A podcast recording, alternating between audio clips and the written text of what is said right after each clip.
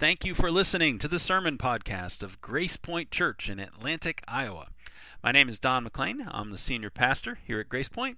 If you'd like to know more about our church, you can check us out at gracepointatlantic.com. And in the meantime, grab your Bible and check out this week's sermon. Good morning.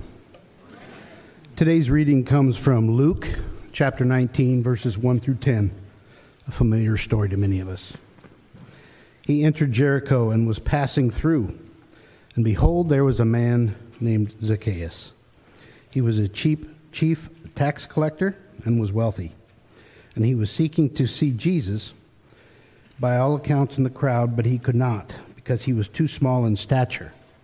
So he ran on ahead and claimed, climbed up into a sycamore tree to see him, for he was about to pass that way. And when Jesus came to the place, he looked up and said to him, Zacchaeus, hurry and come down, for I must stay at your house today. So he hurried and came down and received him joyfully. And when they saw it, they all grumbled, for he was gone to, to be in the midst of a man who was a sinner. And Zacchaeus stood and said to the Lord, Behold, Lord, the half of my goods I have I give to the poor, and if I have defrauded anyone of anything, I restore it fourfold. And Jesus said to him, Today salvation has come to this house, since he also is the son of Abraham. For the Son of Man came to seek and to save the lost. Luke 19, verses 1 through 10.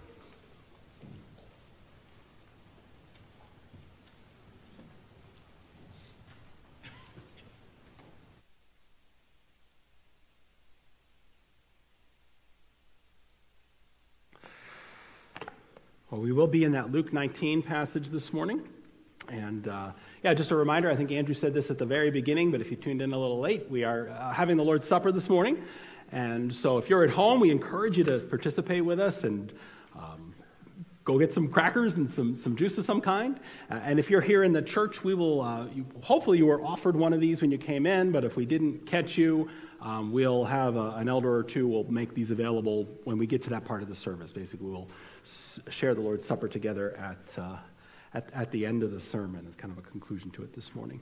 Uh, also, I wanted, I think this was on the um, slides, but if anyone would like to pray, uh, we, we've started this again on, on Communion Sundays. If you'd like to pray afterwards, if you'd like someone to pray with you, uh, my wife and I will be down here, maybe Pastor Andrew if he's available, and um, you're welcome to join us. I mean, and some of the others. So basically, if you'd like to pray, come on down, and we'll, we'll get someone to pray with you uh, immediately following this service. Speaking of prayer, let's pray. Let's, uh, let's ask the Lord's help with this text.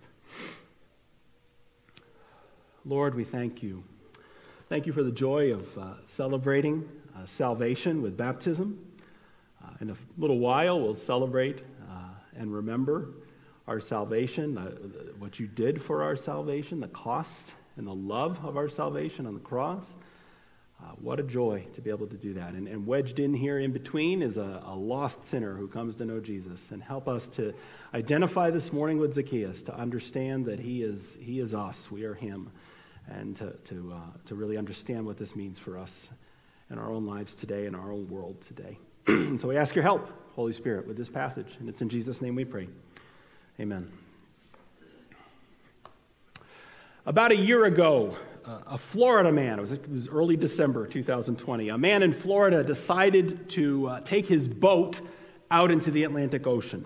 Uh, it was a beautiful day, the weather was gorgeous, perfect afternoon for a short sail. Uh, and so he went out a couple of miles from shore. Uh, unfortunately, he had a little bit of mechanical trouble while he was out there, and his engine started making a strange squealing sound. And so he, uh, he cut the engine, dropped the anchor, and, and began to try to tinker with the engine to, to fix it up. It took longer than he thought it always does with that kind of thing. And, and, uh, and so it, before he knew it, it was dark. The night, night fell. And uh, so he was still kind of working on it. It had become kind of a chore. And, and he looked up and he saw how beautiful the stars were. And, so he decided to take a little break. And so he lay down on the deck of his, his little boat. Uh, it was like bigger than a rowboat. It's kind of, you know, it had a deck. Was, uh, and so he, he lay back on the deck and was just kind of enjoying the stars and looking up at the heavens. Uh, he dozed off, and uh, when he woke up, he was horrified to see that his boat was filling with water. It was, it was filling up. Apparently, that, uh, that mechanical problem was worse than he thought, and, and uh, he woke to the sound of water gushing into the cabin of his boat. Uh, he, he, quickly scrambled, uh, managed to grab some seat cushions. He wasn't able to get to like the flares and stuff that he had, but he grabbed some seat cushions that would float. And it was a good thing he did because in just a matter of a few minutes, the whole boat went under, uh, except for one part. Uh, there was this, uh, I actually have a picture of it here from the news. Uh, that's him. Uh, he, his, his boat went down, and he spent the next day and a half clinging to this last piece of wreckage, which just the buoyancy of the vessel, I guess, kept him up uh, out of the water. The picture, you say, how do you get a picture of it? Well, it's going to have a, a, happy ending, I promise. Uh, the picture was taken from a freighter, it was taken from a cargo ship. Uh, that happened to be passing by. You see, when he didn't come back, this all happened on a Friday. When he didn't come back Friday evening, uh, I think a family member reported him missing and the Coast Guard kind of took over, and they, you know, they started their search. And, and, and it, the procedure when that kind of thing happens is they told all the other ships in the area, be on the lookout for a missing boater. And uh, that's actually who found him. The Coast Guard didn't find him. He'd actually drifted like 85 miles out to sea, uh, they said. And, uh, and a, a, freighter happened to be going by, saw him uh, in the distance, and picked him up. Uh, they, they rescued him. And so, what could have been a very tragic story ended up being a very happy one. If you were here last week, you know that this Advent we are focusing on the reasons for the season. Uh, as the old saying goes, Jesus is the reason for the season. And that's absolutely true. And, and this month we're digging into that a little bit more, and we're exploring some different passages in the New Testament that explain why. Go deeper than just the, the, the banner. What, why did Jesus come to earth? And so last week was the first Sunday of Advent. Last week we, we looked at John. We looked at John chapter 18. And uh, that's actually where Jesus is uh, put on trial before Pontius Pilate. And he tells Pilate, at kind of the culmination of that trial, he says, I was born here he, here's his purpose statement. I was born, he says, to bear witness to the truth. And, and we talked about that last week, what it means to say that Jesus bears witness to the truth. And we talked about uh, he revealed reality to us, real, re, all of reality, in, in, most importantly, God himself, starting with God himself and then everything else. Jesus shows us how things really are. And so that's uh, one of the reasons he came to earth. Today, we're going to focus on another reason Jesus was born. Uh, we're going to talk about how Jesus was born to save sinners. Born to save sinners. This is, one, uh, this is probably the one a lot of us think of first. Uh, he, he came to save sinners, just like that cargo ship saved that lost boater from the ocean. So does Jesus save lost people, lost sinners from our sin. And this is actually the, a, a, consistent teaching of the New Testament that this is the reason or one of the reasons Jesus came. Um, for example, 1 Timothy 1 Timothy 1:15 says Christ came into the world to save sinners. And Paul goes on to say, of which I am the chief. I think that's that passage. Christ came into the world to save sinners. 1 John 3 5, Jesus appeared or came in order to take away sins. Mark 2.17, Jesus says, I came not to call the righteous, but sinners. I came for sinners, Jesus says. And that's what we see in this morning's text. It's actually at the end of the passage. It's in uh, verses 9 and 10, so I'm going to jump ahead to the end and then we'll work backwards. Uh, in, in, verses uh, 9 and 10, Jesus says, Today salvation has come to this house. For uh, the Son of Man came to seek and to save the lost. And that right there, that's, that's a huge part of what we're celebrating this time of year. We're celebrating the fact that Jesus was born to save sinners. And Luke actually set us up for this. I, I just wanted to, I, want to bring in some of those more traditional Christmas passages when I can in this series. And Luke actually set us up for this way back in chapter 1. When, uh, and, and, it's the account of, where, uh, of when the angel appears to Zacchaeus, the priest, and the angel Gabriel explains to Zacchaeus, You and your wife, both of whom are too old to have a baby, God's going to do a miracle here, and He's going to allow you to have a baby, and that baby is going to be the prophet, the messenger who's going to go ahead of the Messiah. And you might remember that story. Zechariah ends up not believing it, and so God uh, makes him mute for the entire length of the pregnancy. And then when John the Baptist is born, uh, God opens Zechariah's mouth, and the first thing that comes out is a prophecy this wondrous prophecy. And it's all about the salvation uh, that Jesus uh, was born to bring. And so uh, Luke 1 67 through 80, uh, I'll, just, I'll just sample here. We're not going to read the whole section. Uh, but in verse 69, it says, The Lord has raised up a horn of salvation. And when Jesus says uh, in verse 9 that I've come to bring salvation, it's the same Greek word. the Lord has raised up a horn of salvation for us. Uh, verse 71, he has given us salvation from our enemies and from the hand of those who hate us. Verses 60, uh, 76 and 77, uh, for you will go before the Lord. Now, this is Zacchaeus the priest prophesying to his son, infant son, John. Uh, you will go before the Lord to prepare his ways, to give knowledge of salvation to his people in the forgiveness of their sins. And in all three of those verses I just read you, they're all the same Greek word, the same form actually of the, of the Greek word salvation. And Luke, in, in writing his gospel under the inspiration of the Holy Spirit, does something very interesting. He never uses that word again until chapter 19, verse 9. And so there's this wondrous prophecy, what the Messiah has come to do. He's come to bring salvation, salvation, salvation. And then the word drops out of the text until chapter 19, verse 9, in the story of a man named Zacchaeus. And so, what that does is it invites us to connect. Not only does Jesus say, I came to seek and save the lost, uh, the, the wording also brings us back to the story of his death, Jesus, of his birth. Uh, Jesus was born to save sinners. That's why he came. There's another lesson, though, in this passage. There's a, another whole side of this that we're going to focus on the rest of our time. And it's, it's a very important one. If we're going to talk about this, Jesus came to save sinners, that's great, but which ones? Because the, what the Bible teaches is not, not all sinners are saved. Not all lost people are rescued. It's only the ones who do what Zacchaeus did.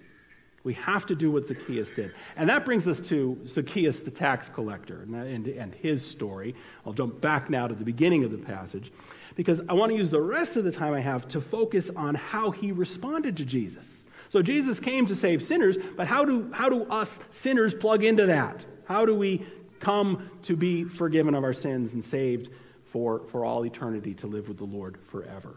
And so we're going to look at Zacchaeus as our template here. And, and you know, this isn't just for Zacchaeus. This is for you and me. This is for all of us. And so we're going to look at, at four responses. There are actually four responses here, four necessary responses. This isn't a pick and choose. I'll just two of, I'll just do one or two. Uh, these are four things we have to do to, to receive this gift uh, of, of salvation. So let's, uh, let's take a look at the text. Uh, the story opens with a, a travel report. Uh, it, it's uh, telling us where Jesus is, and that's actually a big theme through Luke. He loves to tell us uh, geography and locations. And so we have in verse 1 uh, Jesus entered Jericho, and he was passing through. So 19:1, he entered Jericho and was passing through. now, Jericho, this is not your Old Testament Jericho that Joshua knocked down, it has been rebuilt by this point. And the Jericho of the first century, where, when Jesus is, is ministering, was the last major city that travelers came to on their way to Jerusalem for the normal route. If you were taking the normal route to Jerusalem from the north or from the east as well, you would, you would pass through uh, Jericho. And a lot of times, Jericho was the stopping place. It was kind of the, it was actually about 15 miles due east, more or less due east, from Jerusalem. And that made it a good place to stop on your last day of the journey. Because remember, this is Passover. Um, I, guess I haven't told you that yet, but this is Passover. This is actually the last time Jesus travels to Jerusalem. He will be crucified uh, later, basically later, as he's coming into the city. In, a week or so. And so Jesus and so Jesus and these other pilgrims are all traveling from different directions and Jericho's your layover. It's the last place. Uh, and the reason for this is that the, the journey from Jericho, which is very low, it's actually below sea level, the journey is pretty much all uphill from Jericho to Jerusalem. And so, um, and so it was a good place to stay. So a lot of people, when Jesus uh, stays in Zacchaeus' house later on, this was a genuine issue. You had to have some place to stay when you got to Jericho. Uh, let me tell you a little more about Jericho. Jericho was, uh, was important. It was important because of uh, its geographical location, not only because of the importance to pilgrims traveling Jerusalem, uh, but also because it was between territories. There was actually, uh, it, it, this is still true today, actually. The city of Jericho is the last major city between Israel and Jordan, the kingdom of Jordan. In the first century, it was different, different provinces of the Roman Empire, but it was a border town, right?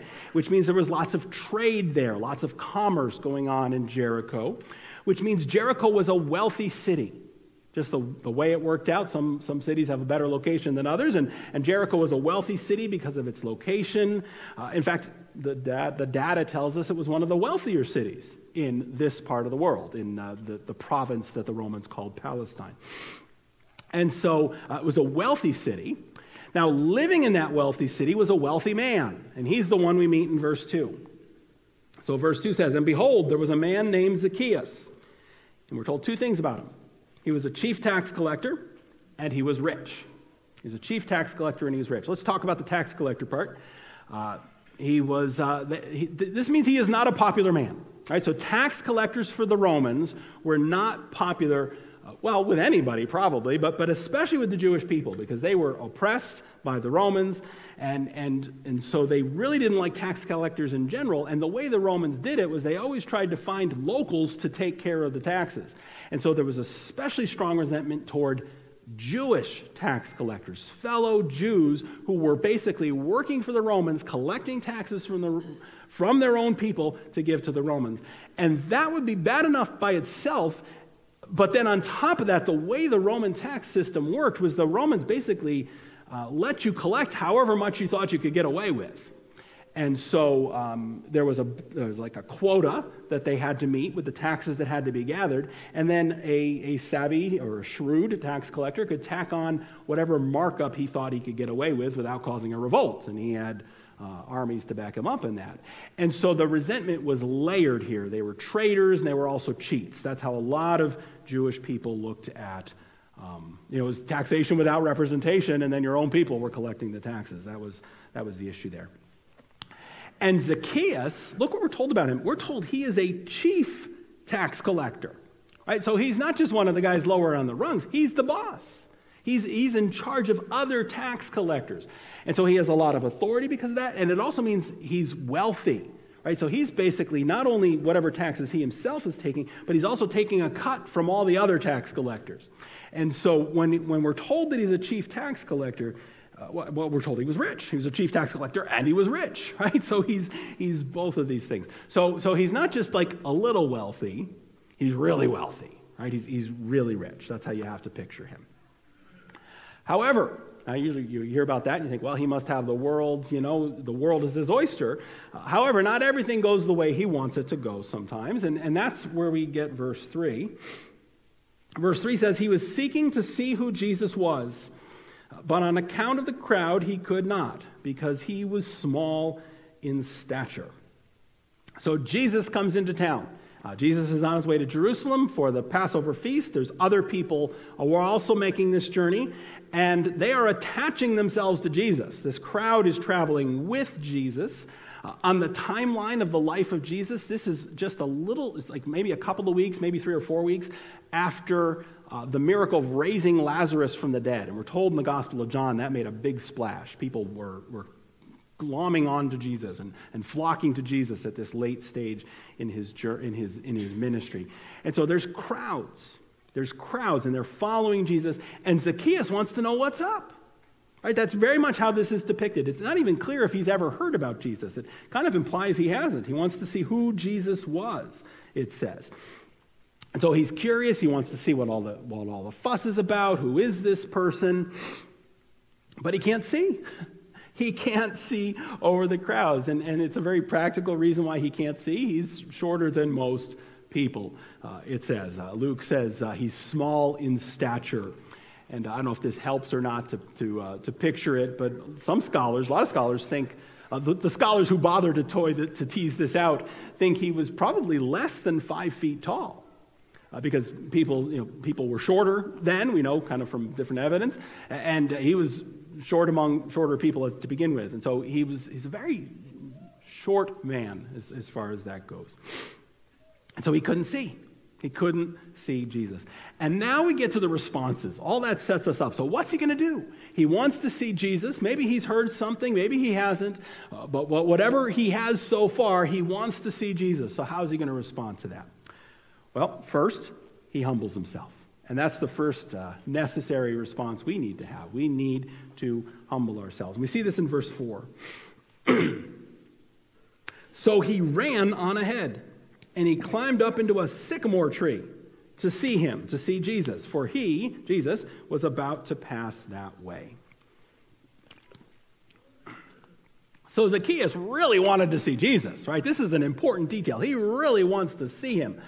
Uh, and, and, and so what does he do? What's his solution? You can't see over the crowds. What are you going to do? Uh, so he goes and finds a tree. He climbs up into a sycamore tree, we're told. And I actually have a, a couple of pictures of, of one of these trees.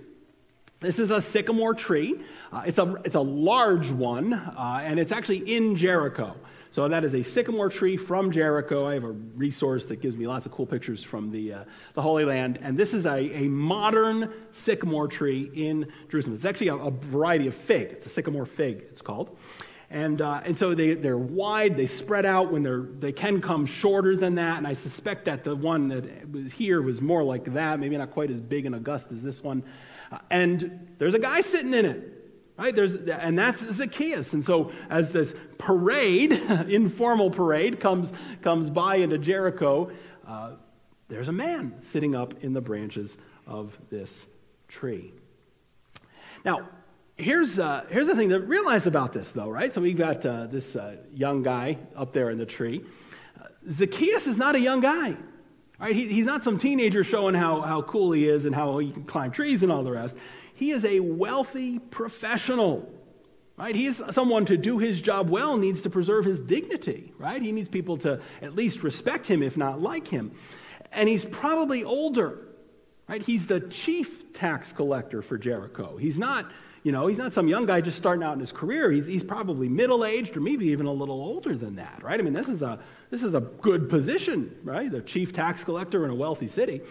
And so you don't have some young guy going, hey, look at me, I can climb this tree. You have an older man perched in the branches of a tree like a bird, right? That's really what he's doing. This is not a good look. This is not a good look for, for, for Zacchaeus. This is not dignified. People are not looking up and going, oh, wow, I didn't know he could climb too. Right? Uh, people are laughing at him, and, and especially when they don't like him already to begin with. And yet he doesn't care. This is where you see his humility. Uh, he, he wants to see Jesus. And so he humbles himself, even humiliates himself in, in the eyes of some, so that there's no other reason to, that he climbs that tree other than he wants to see Jesus. There's a parable, and if you've got your Bible open, you can. Uh, it might even be on the same page. Uh, there's a parable Jesus tells in the previous chapter, in Luke chapter 18. And it's a parable about a Pharisee a religious leader, right? So a righteous person, and a tax collector, just like Zacchaeus, right? A tax collector. And in the parable, you might remember this one if you want to just look at it real quick. It's, uh, it's back here on, uh, it's verse 9, chapter 18, verse 9. You might have to turn the page. Um, and in the parable, the Pharisee is very prideful. He basically goes to the temple and he prays and he spends his whole prayer telling God how lucky he is to have him. Boy, you sure are lucky, God, to have a guy like me. That's, that's his prayer. Meanwhile, the tax collector is off in the corner, beating on his chest, saying, God, have mercy on me, a sinner. That's your tax collector. And so your, the Pharisee is prideful as he comes into God's presence, and the tax collector is humble as he comes into God's presence. And that is exactly what we have with Zacchaeus. In chapter 19, we get to see that parable in living color. Zacchaeus wants to see Jesus, and so he comes and he humbles himself. He humbles himself. In his case, specifically, for him, it's the climbing up into the tree, no matter what people think about him. And this is why Jesus stops. Jesus stops, and you say, why, why Zacchaeus? Why pick out Zacchaeus? He stops, I think, because he's seen him humble himself, right? So, verse 5. So, here's what happens. We're not given the explanation there, but I think the connection is, is direct. Uh, so, verse 5 says, And when Jesus came to the place, the spot where the tree is, he looked up and said to him, Zacchaeus, hurry and come down, for I must stay at your house today. So Jesus calls Zacchaeus by name. So he knows him, and maybe he knows him by divine knowledge. Maybe he just knows him because people are pointing and saying, hey, look, it's Zacchaeus. Uh, it doesn't matter which one it is, because the important thing is that he calls him by name, he singles him out, and it's not just, you know, he's not just going to call up and say something to him, he wants to stay with him. I, it's necessary for me to stay with you tonight. I'm going to stay at your house, Zacchaeus. Of all the people he might have chosen in Jericho on his, on his last stopover, uh, on his way into Jerusalem, he chooses one of the biggest sinners in the city. He chooses the chief tax collector. And I would submit to you, it's not because he knows Zacchaeus is going to have one of the nicest houses. That's not how Jesus rolls. He picks Zacchaeus because he sees this humility and this hunger to know more about Jesus. He's looking for people who respond that way, people who humble themselves. And, and that's where it needs to start for us. Right? That's where it starts for human beings. We, we, we have to humble ourselves to be saved. Right? You, you can't be saved without saying, I need you, Jesus. I need your, your salvation. I'm a sinner, which is a very humbling thing to say. I'm not good enough. I'm, I'm, my, my righteous works aren't good enough. I need you. That is a, a humbling thing to be able to say to God, to need to say to Him. And that's where it starts for us. And that's where it keeps going, too. A life lived before the Lord in humility is the life He, he wants from us. James 4.10, humble yourselves uh, before the Lord, and, and He will lift you up. And so it starts here. It starts with humbling ourselves before Jesus. That brings us to response number two, which is that we need to confess.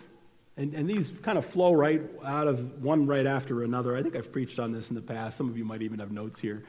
Uh, we need to confess. We need to confess our sins. And this is where Zacchaeus goes next verses 6, 7, and 8. So he hurried and came down and received Jesus joyfully. And when they saw it, who's the they? It's the crowd in general. We're not invited to think it's just Pharisees or something like that. It's, it's just every, it's they. Could even be some of the disciples. Uh, it's ambiguous. When they saw it, they all grumbled. He's gone in to be the guest of a man who's a sinner. And Zacchaeus, but Zacchaeus, there's an adversative here, Zacchaeus stood and said to the Lord, Behold, Lord, the half of my goods I give to the poor, and if I've defrauded anyone of anything, I restore it fourfold. So Zacchaeus comes down from the tree. He welcomes Jesus into his home. And like I said, I, I, Luke doesn't really emphasize this too much, but it's, a, it's probably a nice house. Right? He's got the where, wherewithal, he can afford it, uh, which means it's probably a nice meal. This isn't light hors d'oeuvres, this is probably closer to a banquet. And, and so that's going on. Jesus is inside, his disciples are inside with him, and they're being entertained by this sinner this traitorous tax collector. Meanwhile, outside, right, that's verse 7, outside the people, the crowds are offended. They're offended by this. And uh, actually, if we're paying attention to the flow of Luke, they remind us of somebody. They remind us of the Pharisee, right? The Pharisee from that parable I mentioned a minute ago back in, in chapter 18, because they've got the same attitude. What's he doing with that sinner? We're the righteous ones. We're the pilgrims making a trip here to, to Jerusalem. What's he doing with that lousy sinner? Meanwhile, Zacchaeus is inside agreeing with them.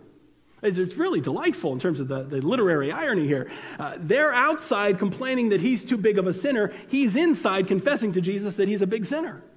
That's, that's what he's doing there in verse 8. And that is how you have to read verse 8. Um, I know it says if, and in English, when we hear if, we kind of think, you know, that there's a possibility that it's not true, right? So if I've cheated anyone, he says. Uh, and to us, we hear that, and I don't know, it maybe reminds some of us of kind of, you know, some of those fake apologies, you know, public figures will do sometimes when they're caught doing something, you know, and they're like, if I've offended anybody with that nasty thing I said, I'm, you know, I'm sorry. And it's like, they don't really care if they've offended anybody, but they just say that. Uh, it, it sounds like that to us in English, especially when we're used to those kinds of apologies.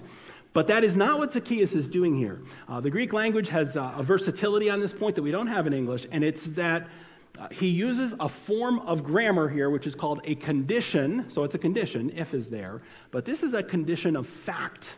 And so when he says if, uh, there's no doubt about it. What he's saying is, I did it. I've cheated people. That's a fact. There's no doubt about it. I've cheated people. And so, what you have there in verse 8 isn't a man making a faux apology. What you have is a man coming clean. I did that. I, I did it, Jesus. I'm convicted. I, this is what I did. And so, he, what you see him doing in verse 8 is he's taking responsibility. He's taking responsibility for the sinful things he's done. And, and that, you know, that's what we need to do. That's a big part of, of when we come to, to Jesus by faith. Uh, we, we need to humble ourselves before Him, specifically by confessing our sin to Him. See, we need to own it. We need to own it. We're not just here to get our, our ticket punched, we're here to admit, Jesus, I'm a sinner. And, and, and this is what I've done. This is how I've offended you. Right? And so we come to Him. We don't make excuses. We don't whitewash it. We don't shift the blame right? We don't blame our parents or the boss or the spouse or the internet or whatever it is. We, we, we own it. We say, Yes, Lord, I am a sinner. Please forgive me. That's number two. The third thing, the for, third necessary response we see of this is that we then repent. Right? So we, we turn from, we turn from our sin.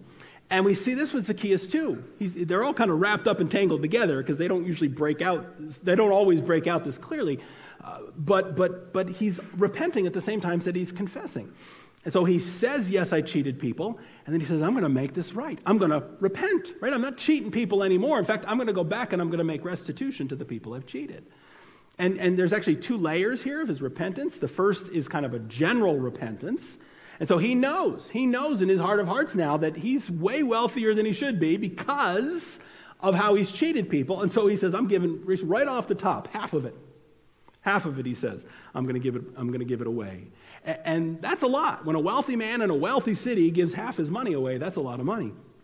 And he doesn't just give it to an art museum either, nothing against art museums, but, but he gives it to the poor, right? He's giving it specifically to those who need it the most. So you have his general repentance there. Uh, and then you have his specific repentance when he says, I'm going to go back to the specific people I cheated and I'm going to pay them back fourfold.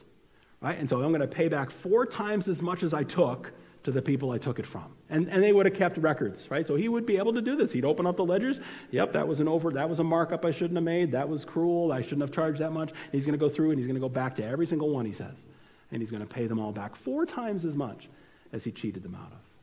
And so that's repentance. That's repentance for Zacchaeus. I don't think you're supposed to take that as a formula. That, that, that, it's not formulaic. The point is that this is the principle, right? We make restitution. We go back. We turn away from that sin. We, we make repairs when we can. We make restitution when we can. Sometimes we can't, you know, uh, but we turn away from doing that and we move forward now with Jesus. And so we turn away from we turn away from the sin. That's the third, the third step there, or the third uh, response we need to have. And then that brings us to the fourth one. Uh, the fourth response is that we need to receive. We need to receive the Lord. We need to welcome Jesus into our lives, just like Zacchaeus did. You say, where does he do that? Well, he does it in verse 6. right there in verse 6. So he hurried and came down and received him, Jesus, joyfully. So Zacchaeus does a couple things there. He obeys. Right? He obeys Jesus. Do you see it? And Luke's underlining it for us uh, in a, in a, in a text where they don't have underline and boldface. You got to find other ways to do it. Uh, he underlines it. Verse 5, Jesus says, Zacchaeus, hurry and come down. Verse 6 says, So he hurried and came down. And it's the exact same wording, and Luke does it this way as the author. He does it this way on purpose because he wants us to make the connection. Jesus gives him a command, and he obeys it. Just like those folks who were baptized earlier. Jesus gives a command be baptized. So they obeyed it. Right? Jesus gives Zacchaeus a command, and, and so he obeys it. Uh, Jesus said, uh, you know, he'll say it a little later in, in the narrative. He'll, he'll say to his disciples, If you love me, you'll keep my commandments. And Zacchaeus says, Sign me up. I'll, I'll do what you say. So he hurried and came down. And then the other thing he does is he receives him joyfully. Uh, and that's what it says Zacchaeus received him joyfully.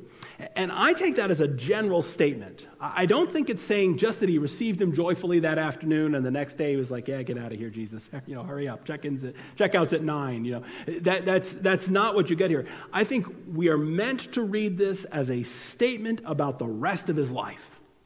Zacchaeus received Jesus joyfully into his life for the rest of his days. And you see that in the transformation.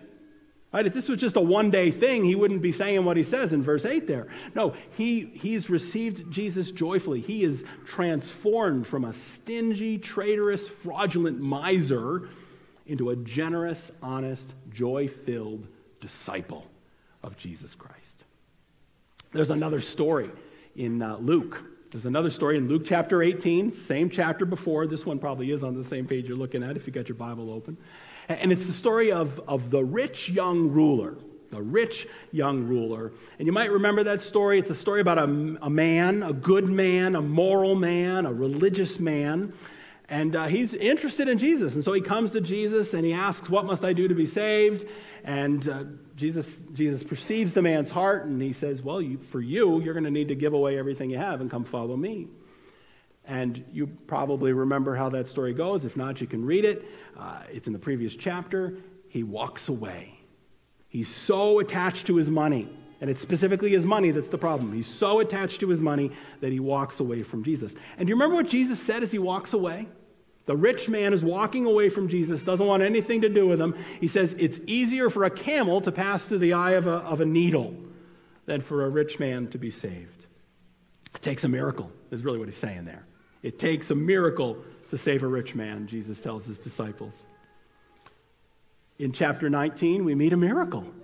Right? That's you got to see Zacchaeus. You meet a miracle. The camel squeezed through. The camel got through. A rich man named Zacchaeus, and a tax collector to boot, gave his life to Jesus. He's saved. He's saved from his sin. And we know all this because of the confirmation in 9 and 10. So back now to where we began, verses 9 and 10. And Jesus said to him, but it also could be about him. It's possible Jesus is talking to the whole group about Zacchaeus, but Zacchaeus hears it. Uh, and Jesus said to him or about him, Today salvation has come to this house, since he also is a son of Abraham. For the Son of Man, talking about himself, came to seek and to save the lost. This man just got saved. That's what Jesus says. Today, salvation has come to this house. And, and do you notice that part about Abraham is actually significant? Uh, it, on one level, it does refer to the fact that, quite simply, that he's Jewish. You know, he's Jewish, he's one of the people of the promise, um, so, so it refers to his Jewishness. But I think there's a deeper sort of a statement that's being made here. Do you remember what the Bible camps on for Abraham, especially in the New Testament? Abraham believed God, and it was credited to him as righteousness. Abraham put his faith in God, and that's how he was saved. And I think that's what Jesus is saying here about Zacchaeus, because Zacchaeus does the same thing. He puts his faith in Jesus, he puts his faith in God, and he's saved. It's credited to him as righteousness. He's saved from his sin. That's why Jesus was born. The Son of Man came to seek and to save the lost. Which brings us back to where we started. Jesus was born to save sinners.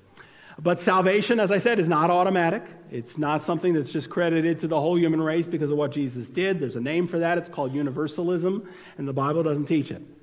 The Bible teaches we need to do what Zacchaeus did. We need to humble ourselves. We need to confess our sin. We need to turn from our sin, and we need to receive the Lord. Do you remember the guy I, I told you about in uh, the beginning, the one who was lost at sea? All right, so his boat sinks. It's late Friday night. And he spends the next day and a half clinging to this little bit of wreckage in the water. Sunday morning, he sees this freighter in the distance. Can you imagine if he tried to hide from that freighter? Right? Can you imagine? Because actually, what happened is he took his shirt off and he began to wave it in the air like a flag to make sure they saw him. Can you imagine if he tried to hide? He's kind of like hunched down behind the wreckage. I don't want them to see me. I mean, that would be that would be mad, right? You wouldn't do that. No, if you're lost like that, the, the last thing you want to do is hide. You want to call for help. You want to cry out for rescue. You want to do what Zacchaeus did. Right? You want to take whatever, you want to do whatever it takes. You want to do whatever it takes to be saved. And when it comes to this rescue, the rescue from our sin, what it takes is Jesus. It takes turning to Jesus. He's the only rescuer, He's the only one who can save us. And so, many of you have done this, maybe all of you have done this, but I just want to urge you if you haven't, turn to Him. Turn to Jesus. Let Him uh, do what Zacchaeus did receive Him into your life. Let Him save you from your sin. We're going to share the Lord's Supper. I'm going to pray in just a moment, close the sermon time, and then go to the Lord's Supper. But um, I just want to, as I lead us in prayer, I'm going to give you the opportunity. If you're a younger person, maybe, or an older person, you've never uh, asked the Lord into your life, I'm going to just give you the opportunity to do that. If you do that today, please come talk to me afterwards. I want to give you a high five and celebrate that with you. Um, and but but I, just, I, would I would be remiss if I did not give you that opportunity right now to pray and ask the Lord. So would you uh, pray with me, and then we will share the Lord's table together. Lord Jesus, we thank you so much for seeking us out. Uh, you came to seek and save the lost. I didn't even have time to go into the shepherd imagery of that statement, but uh, you, you are the good shepherd who goes after the lost sheep, and that's us. Every single one of us, apart from you, every one of us was lost eternally in, in our sin. And so we thank you so much for seeking us out, Lord. Lord, I do pray for anyone listening to these words who wants to receive you today. Uh, help them to do what we see in Zacchaeus, to humble themselves, to confess their sin, to show them the way of repentance, uh, and, and move them, Lord, to invite you into their lives. Would you do that even now, Lord? Would, uh, lead them to yourself.